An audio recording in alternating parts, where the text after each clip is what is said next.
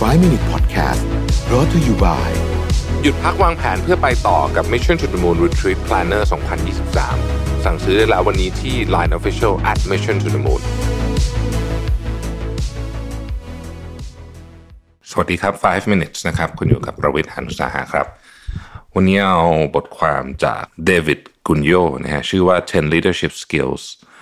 that will always be in demand even in a slow economy นะฮะก็คือความสามารถ ความเป็น leadership นะความมี leadership ที่ที่จะเป็นที่ต้องการเสมอนะครับ ต้องบอกว่าไอ้ leadership เนี่ยไม่จำเป็นจะต้องอยู่ในตำแหน่งหัวหน้าก็มี leadership ได้นะฮะแต่ว่าเวลาคนที่มีสกิลพวกนี้แล้วอะส่วนมากก็แป๊บหนึ่งอะฮะก็จะได้กลายเป็นตำแหน่งที่ใหญ่ขึ้น หรือว่าดูแลรับผิดชอบงานที่ใหญ่ขึ้นนะครับ แล้วมันมีอะไรบ้าง 10 ข้อนะครับ อันที่หนึ่งคือความสามารถในการสร้างแรงบันดาลใจ แล้วก็ทำให้คนอื่นเนี่ยรู้สึกมีความอยากจะเดินตามนะฮะอันนี้เป็นเรื่องที่ จริง ๆ ใครก็ทำได้นะฮะเนี่ยข้อที่สองคือ ความสามารถในการคิดแบบสร้างสรรค์นะครับแล้วก็แก้ปัญหาแบบสร้างสรรค์ได้นะครับ ในที่นี้ก็คือว่าใช้วิธีการที่อาจจะใหม่นะในการแก้ปัญหา หรือกระบวนการในการคือความคิดสร้างสรรค์นะจริงๆผมคิดว่ามันไม่ใช่แบบว่า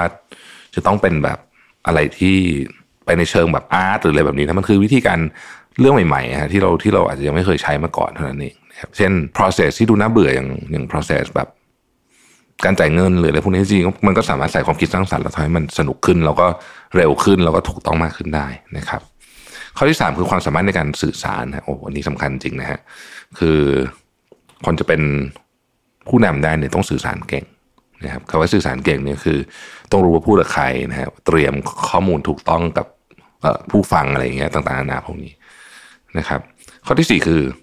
ความสามารถในการตัดสินใจอย่างเฉียบคมแล้วก็อยู่ในเวลาที่เหมาะสมด้วยนะครับ ไม่จำเป็นจะต้องตัดสินใจทันทีทุกเรื่อง แต่ต้องอยู่ในเวลาที่เหมาะสมนะครับหนึ่งในข้อผิดพลาดอันหนึ่งที่ผมมาเห็นในหลายหลายคนนะคือตัดสินใจช้าเกินไปนะครับ ซึ่งการตัดสินใจช้าเกินไปเนี่ยต้นทุนของมันเนี่ยบางทีแพงกว่า ตัดสินใจไปเลยดีกว่านะฮะ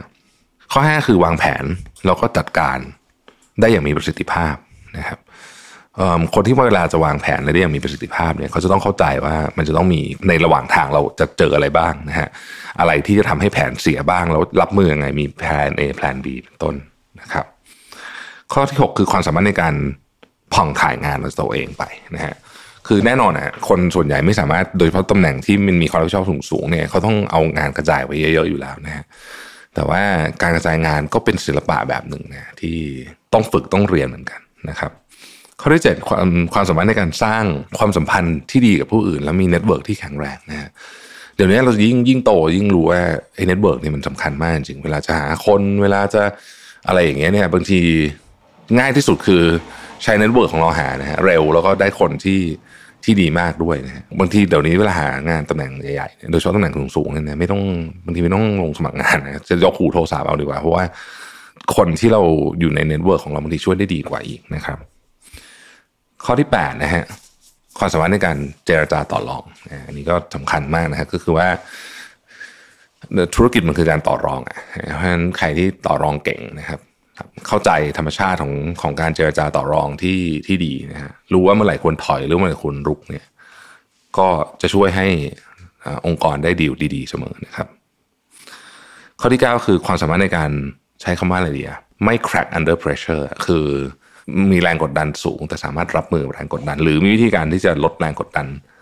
ที่เจอตัวเองได้ ให้ตัวเองสามารถ handle แรงกดดันได้ไม่ไม่ไม่สติแตกหรือไม่ไม่ไม่ไม่บ้าตายไปซะก่อนนะฮะข้อที่สิบคือความสามารถในการเรียนรู้แล้วก็ปรับตัวตลอดเวลานะฮะสิบเนี่ยสำคัญที่สุดนะครับ จริงๆ พวกนี้เนี่ยมันก็อาจจะฟังดู basic นะฮะแต่ว่าถ้าเกิดว่าเราขาดอะไรไปอันใดอันหนึ่งเนี่ยก็จะทำให้เราทำงานยากขึ้นนะฮะ การจะเป็นหัวหน้ายุคสมัยใหม่เนี่ยทำงานเก่งเดียวไม่พอนะต้องทำไอ้พวกที่ว่ามาได้ทั้งหมดด้วย ขอบคุณที่ติดตาม 5 minutes นะครับ สวัสดีครับ 5 Minute Podcast